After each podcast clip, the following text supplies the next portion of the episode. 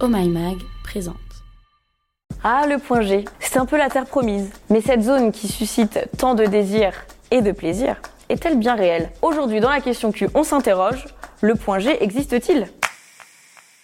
Cette destination, on la connaît de nom, comme celle d'un lieu paradisiaque tenu secret. Mais d'où vient l'appellation point G? Le point G, c'est l'abréviation pour dire de Grafenberg. Lui, c'est le gars qui a été le premier à localiser une zone du vagin particulièrement érogène. Alors, c'est pas n'importe qui, hein. c'est un gynécologue allemand qui a inventé l'ancêtre de notre stérilet dans les années 30. Et le type n'est pas non plus un gros mégalo. Il ne s'est pas autoproclamé inventeur du point G. En fait, ce sont trois scientifiques américains qui utilisent pour la première fois l'expression point G dans un ouvrage de 1982, en se basant sur les travaux de Grafenberg. Ils popularisent ainsi l'idée d'une zone qui serait l'épicentre de l'orgasme. Je sais ce que tu te demandes.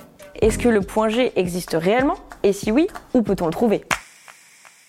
Alors évidemment, c'est loin d'être aussi simple comme tu t'en doutes. Selon notre cher Grafenberg, le point G se situerait sur la paroi antérieure du vagin le long de l'urètre. Alors oui, euh, c'est assez approximatif. Jusqu'ici, la science n'a jamais pu prouver son existence et ça reste un sujet qui fait encore beaucoup débat dans la communauté scientifique. L'un des arguments souvent avancés est que le vagin n'a pas assez de nerfs pour être la zone du plaisir. Et si ce lieu merveilleux n'était pas un endroit figé, mais une zone de contact. C'est en tout cas ce qu'avancent des études réalisées en 2009.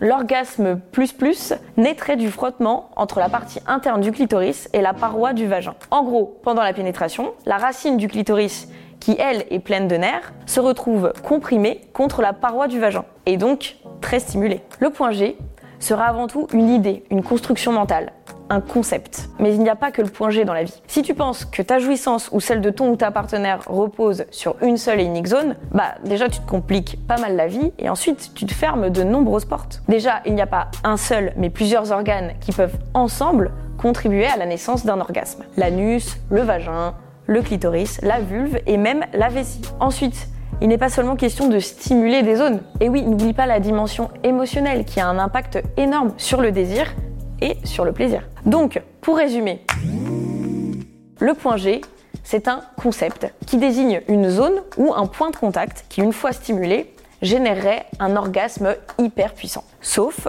que ça reste un concept. Donc, si tu galères à le trouver, ne perds pas tes forces dans cette quête de l'Eldorado et passe plutôt du temps à explorer ton corps et celui de ton ou ta partenaire, tout en stimulant ton imaginaire érotique et le sien. Et voilà, c'était la question Q du jour. Si ce podcast t'a plu, montre-le nous avec des étoiles et des commentaires positifs. Et puis partage-le à tes potes sur les réseaux sociaux.